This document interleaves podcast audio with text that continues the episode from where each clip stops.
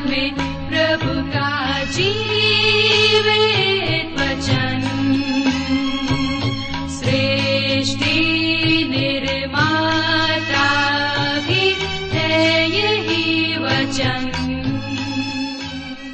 प्रिय श्रोता, नमस्कार।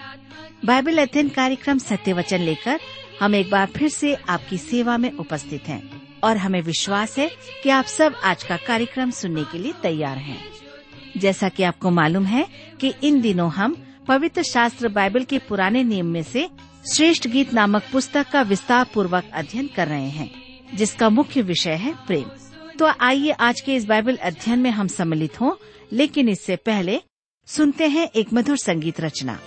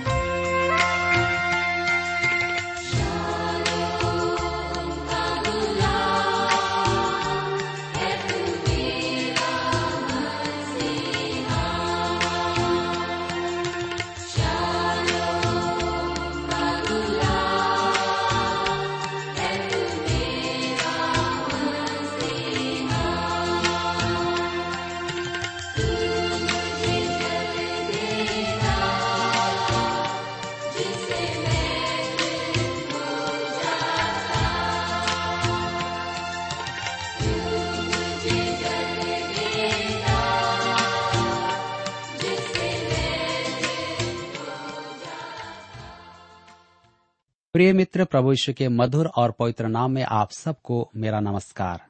मैं आशा करता हूँ कि आप सब कुशल पूर्वक हैं और आज फिर से परमेश्वर के वचन में से सुनने और सीखने के लिए तैयार बैठे हैं। मैं आप सबका इस कार्यक्रम में स्वागत करता हूँ और अपने उन सभी नए मित्रों का भी जो पहली बार हमारे इस कार्यक्रम को सुन रहे हैं। मैं आपको बताना चाहता हूँ कि हम इन दिनों श्रेष्ठ गीत नामक पुस्तक का अध्ययन कर रहे हैं, जो बाइबल के पुराने नियम की पुस्तक में से है। पिछले दो अध्ययनों में हमने इसके परिचय को देखा। आज हम अपने अध्ययन में आगे बढ़ेंगे, लेकिन इससे पहले आइए हम सब प्रार्थना करें और परमेश्वर से आज के अध्ययन के लिए सहायता मांगे। हमारे सामर्थ्य और दयालु पिता परमेश्वर हम आपको धन्यवाद देते हैं आज के सुंदर समय के लिए, जिसे आपने हम सबके जीवन में फिर से एक बार दिया ताकि हम आपके जीवित और सच्चे वचन का अध्ययन कर सकें।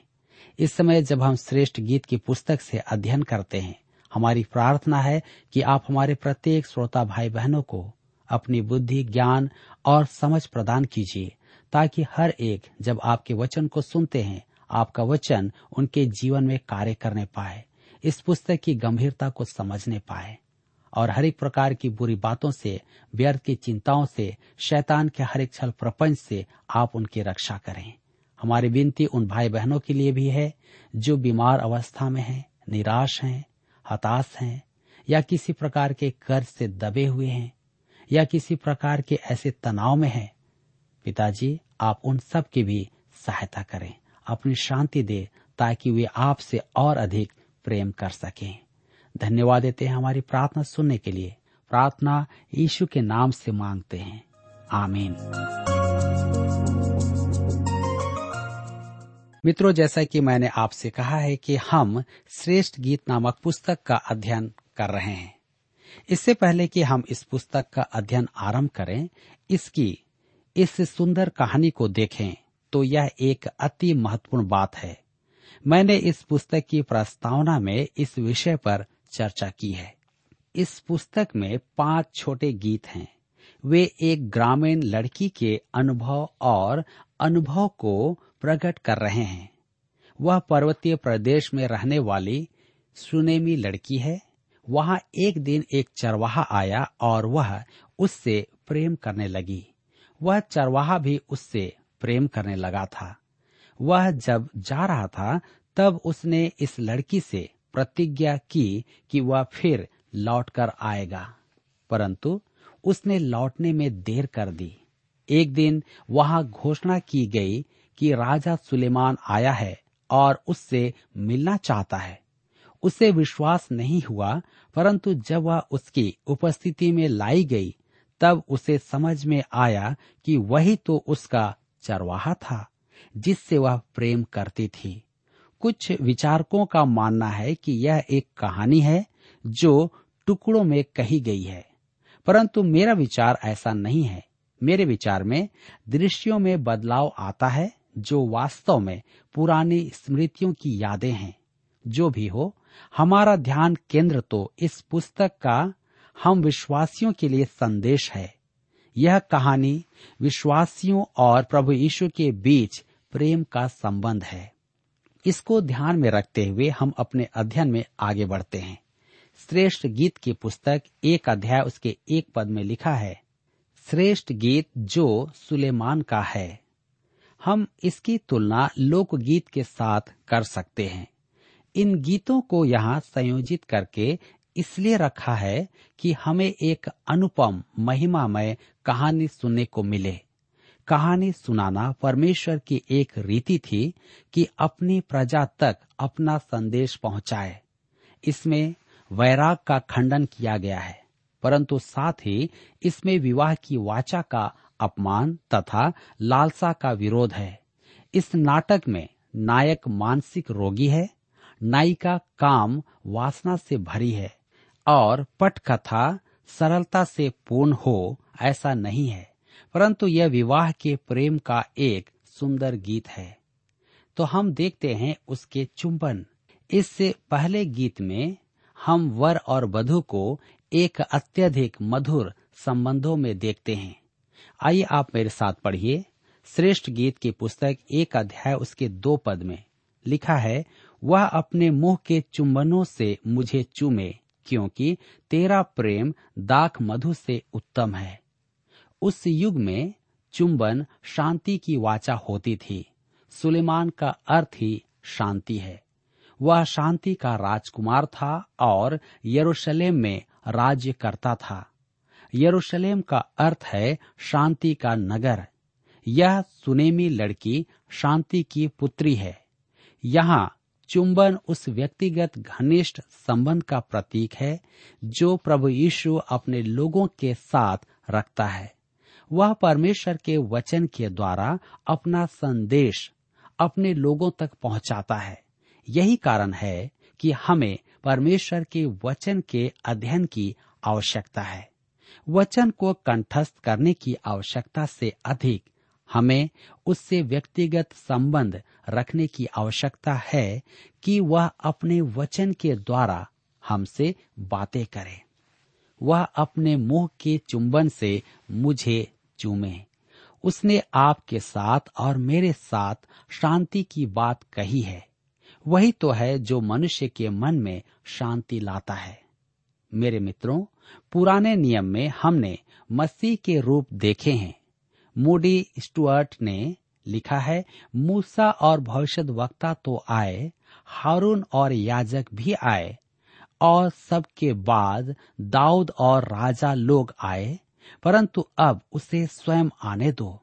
वह जो सच्चा भविष्य वक्ता है और अपने लोगों का याजक और राजा है। बर्नर्ड, जो मसीह के अति निकट था, कहता है, मैं मूसा को सुन नहीं सकता क्योंकि वह स्पष्ट नहीं कह पाता है। मैं यर्मिया को नहीं सुनता क्योंकि उसके होठ अशुद्ध हैं। वह बच्चा ही तो है। वरन सब भविष्य वक्ता कहने योग्य नहीं है, जिसके बारे में वे सब कहते थे, वही केवल वही कहे। जिसके पास सुनने को कान है और उसकी वाणी सुन चुका है, उसके क्रूस के लहू के द्वारा पापों की क्षमा की शांति वह अगला कदम उठा सकता है। यदि आप मसीह यीशु के द्वारा मुक्ति पाकर परमेश्वर से प्रेम कर चुके हैं तो वह प्रभु के चुंबन की याचना करता है। यह एक वाचा का चुंबन है, मसीह और विश्वासी के मध्य वाचा का। हम मुक्ति में उधार ही नहीं पाते, वरन स्वतंत्रता भी पाते हैं। पहला योना की पत्री आठ अध्याय, उसके छत्तीस पद में लिखा है यदि पुत्र तुम्हें स्वतंत्र करेगा तो सचमुच तुम स्वतंत्र हो जाओगे। जी हाँ यह कैसी स्वतंत्रता है? यह वह स्वतंत्रता है जो रोमियो की पत्री बारह अध्याय उसके एक पद में व्यक्त है। अपने शरीरों को जीवित और पवित्र और परमेश्वर को भावता हुआ बलिदान करके चढ़ाओ।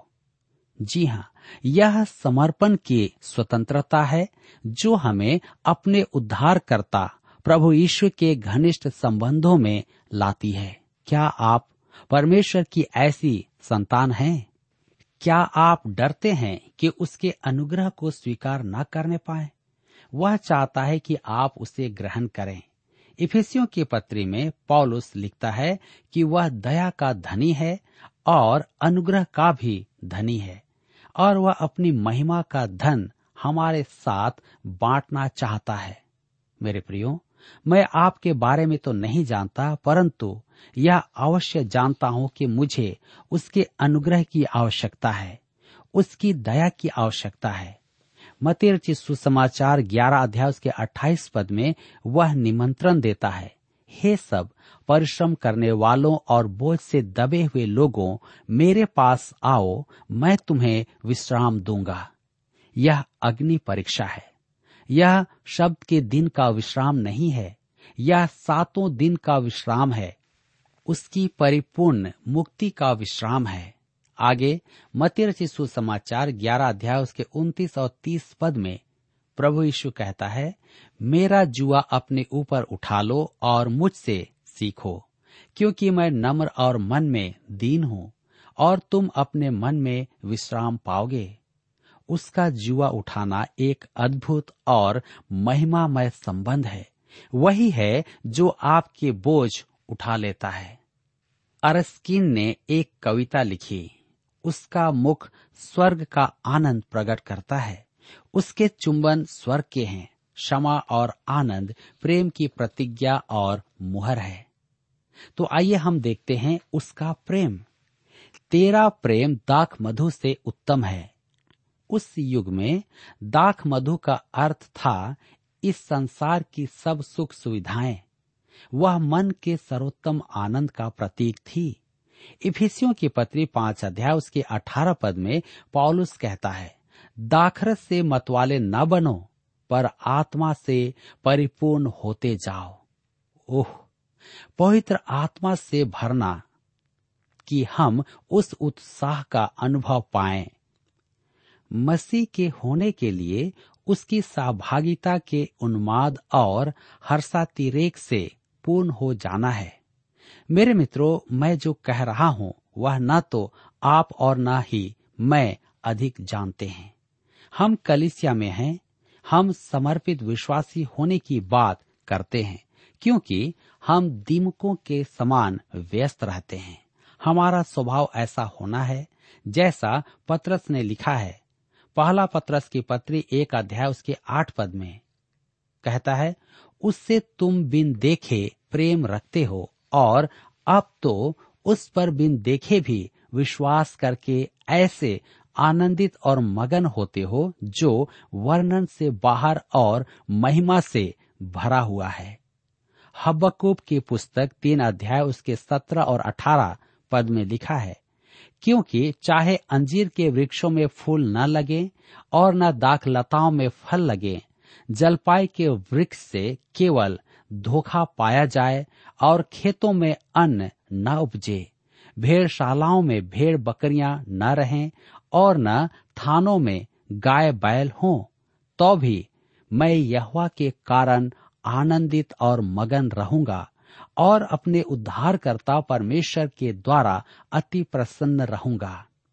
मेरे प्रियो, क्या आप ऐसी दशा में हैं? अतः आश्चर्य नहीं कि वह कहता है, तेरा प्रेम दाख मधु से उत्तम है। मैं श्रद्धाहीन नहीं होना चाहता, परंतु पूछना चाहता हूँ कि क्या आपको जीवन का आनंद प्राप्त होता है? यह आनंद का एक मार्ग है। दाखरस से आपको पीने की लत पड़ जाएगी। शराब कुछ समय के लिए शांति प्रदान करती है, परंतु वह पतन का मार्ग है। मेरे मित्रों, परमेश्वर के आत्मा को अपने जीवन में आने दो। वह आपके मन में परमेश्वर का आनंद भर देगा। यह भी एक कारण है कि हमें पवित्र आत्मा से भरना है, ताकि हम उसके चलाए चल सकें। श्रेष्ठ गीत की पुस्तक एक अध्याय के तीन पद में लिखा है, तेरे भांति भांति के इत्रों की सुगंध उत्तम है, तेरा नाम उंडेले हुए इत्र के तुल्य है, इसलिए कुमारियाँ तुझसे प्रेम रखती हैं। प्रभु यीशु के जन्म पर उसे गंधरस की भेंट चढ़ाई गई थी। उसकी मृत्यु के बाद उसके मृतक देह पर गंधरस लगाया गया था। जन्म से मरण तक उसके संपूर्ण सांसारिक जीवन में इत्र की सुगंध व्याप्त थी। ओह! क्रूस पर उसकी मृत्यु के समय उसके प्रेम की सुगंध व्याप्त थी। हम आगे देखते हैं उसके आकर्षण की शक्ति। श्रेष्ठ गीत एक अध्याय के चार पद में लिखा है, मुझे खींच ले हम तेरे पीछे दौड़ेंगे। राजा मुझे अपने महल में ले आया है। हम तुझ में मगन और आनंदित होंगे। हम दाख मधु से अधिक तेरे प्रेम की चर्चा करेंगे। वे ठीक ही तुझसे प्रेम रखती हैं। यह धर्मशास्त्र का एक अद्भुत अंश है। यह उस मनुष्य की अभिव्यक्ति है जो प्रभु से प्रेम करता है और उसके घनिष्ठ संबंध में बना रहता है। इससे यह भी प्रकट होता है कि हम ऐसी स्थिति में पहुँच नहीं पाते हैं। वह बहुत ऊँची है, अतः हम कहते हैं, मुझे खींच ले। बोनर ने अपने प्रेम को इस प्रकार से व्यक्त किया है, मैं यीशु इमानुएल प्रभु मसीह के नाम से प्रेम करता हूँ। उसका नाम हवा में इत्र की सुगंध सा सर्वत्र उड़ता रहता है। मेरे प्रियो, यीशु के नाम का अर्थ आपके लिए क्या है? यदि आपको ऐसा प्रतीत होता है कि आपने उस अद्भुत संबंध का अनुभव नहीं पाया है तो वधु की वाणी सुनकर प्रतिक्रिया दिखाएँ। मुझे खींच ले। आप परमेश्वर की संतान हैं तो कहें कि मुझे खींच ले। उससे आपको उठाने दें। और उस स्थान पर लाने दे जहाँ आप स्वयं नहीं पहुँच सकते। यह जान लीजिए कि आप स्वयं उस ऊँचे स्थान पर नहीं पहुँच सकते हैं। फ्रांसिस क्वारलेस ने इस विचार को अति उत्तम रीति से प्रस्तुत किया है। लट्ठे के समान उसे बोझ है। वह कीड़ा जो अज्ञात है और मरता नहीं मुझमें उठने की इच्छा नहीं और न ही सामर्थ्य है। क्योंकि पानी में पड़ी कुल्हाड़ी क्या उसे उठाने वाले हाथ से निवेदन करेगी या स्वयं ऊपर आ जाएगी? क्या उसकी गहराई में सूखा किनारा होगा? पापी देह और लहू के लिए यह काम बहुत कठिन है कि भलाई के लिए थोड़ी सी भी सहायता करे। हे मेरे प्रभु मैं तो कुछ भी नहीं कर सकता हूँ। ओह, केवल वे जो परिश्रम करते हैं, तेरी महिमा किसी ने नहीं देखी। हे प्रभु, जैसा मैं हूँ, तेरी वाणी सुनने और तेरी बुलाहट को मानने का सामर्थ्य नहीं रखता। मुझे सोचने और सोचकर करने की शक्ति दे। ओह, मुझे उठा और मैं यत्न करूँगा। मुझे खींच ले और अपने तीन गुना बल से मुझे खींच ले। सामर्थ तो नहीं, परंतु विरोध है। ओह, मुझे करने की शक्ति दे और तब अपनी सूची बता। परमेश्वर कहता है कि हमें उसका सामर्थ्य प्राप्त है। वह कहता है कि हमारी दुर्बलता में उसका सामर्थ्य सिद्ध होता है।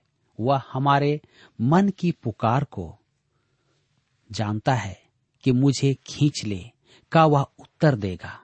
परमेश्वर के आत्मा के द्वारा मसीह की उपस्थिति में आना एक महान आनंद की बात है।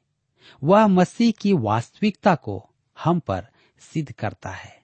यहुना सुसमाचार छह अध्याय, उसके चौवालीस पद में प्रभु ईश्वर ने कहा, कोई मेरे पास नहीं आ सकता जब तक पिता जिसने मुझे भेजा है, उसे खींच न ले। प्रभु यीशु ने अपनों से कहा था, यहुना सुसमाचार पंद्रह अध्याय उसके सोलह पद में, जहाँ पर लिखा है, तुमने मुझे नहीं चुना, परंतु मैंने तुम्हें चुना है। जी हाँ हम यह न सोचे कि हमने परमेश्वर की खोज की है। परमेश्वर ने हमें खोजा है वह आज भी हमारी खोज में है।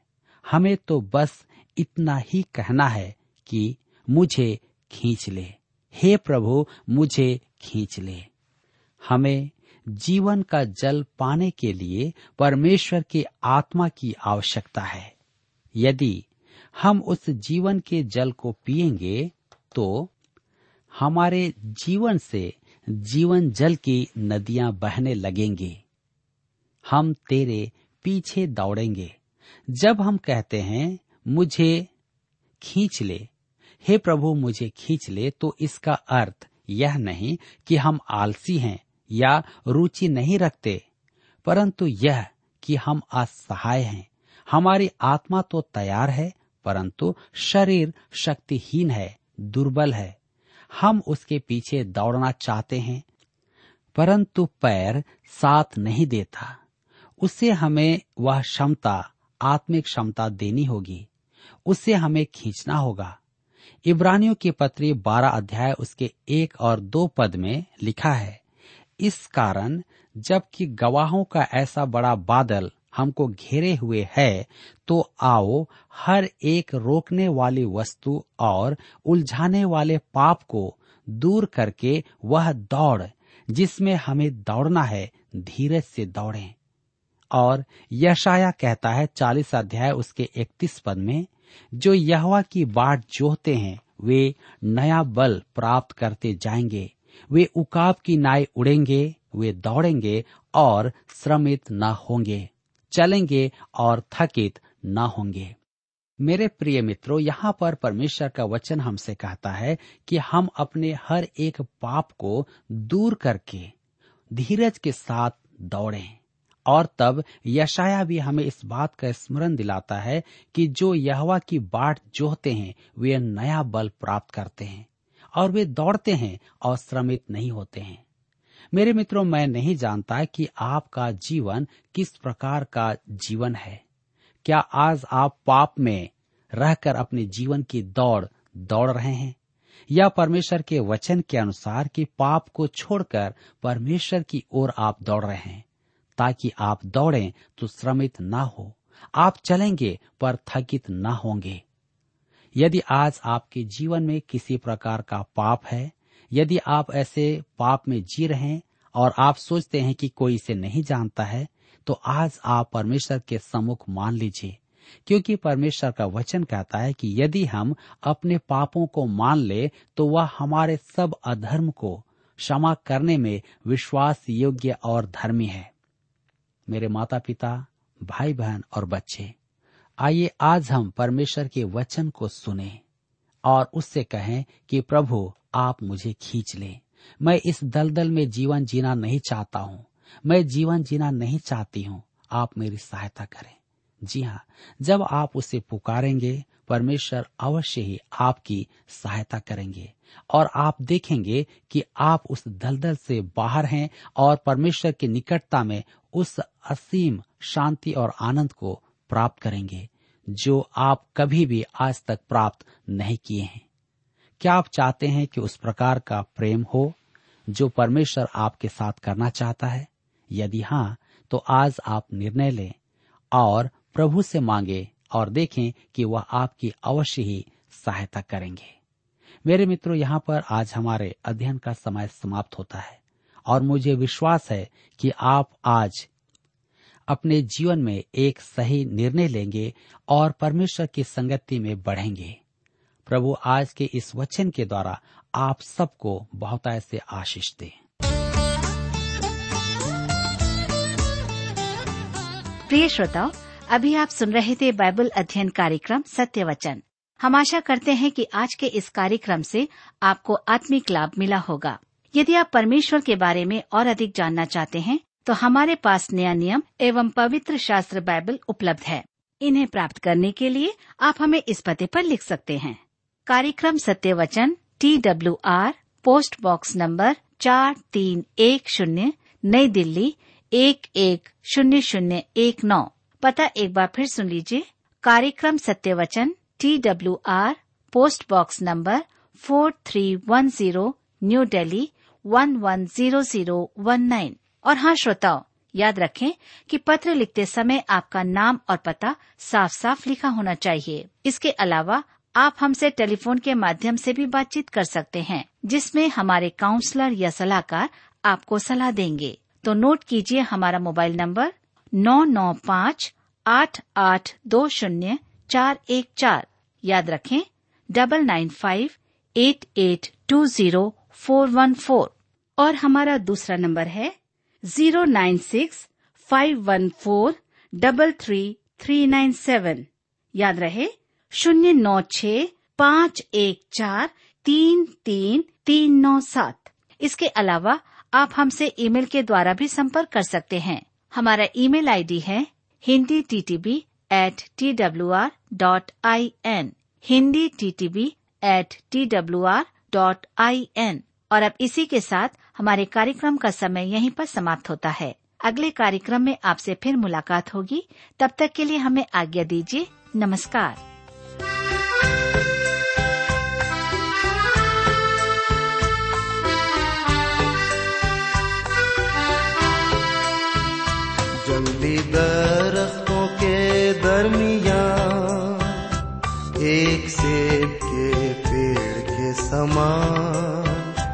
जंगली दरख्तों के दरमियान, एक सेब के पेड़ के समान नज़र आता है मुझे मसीह, नज़र आता है मुझे मसीह। सारे संतों के बीच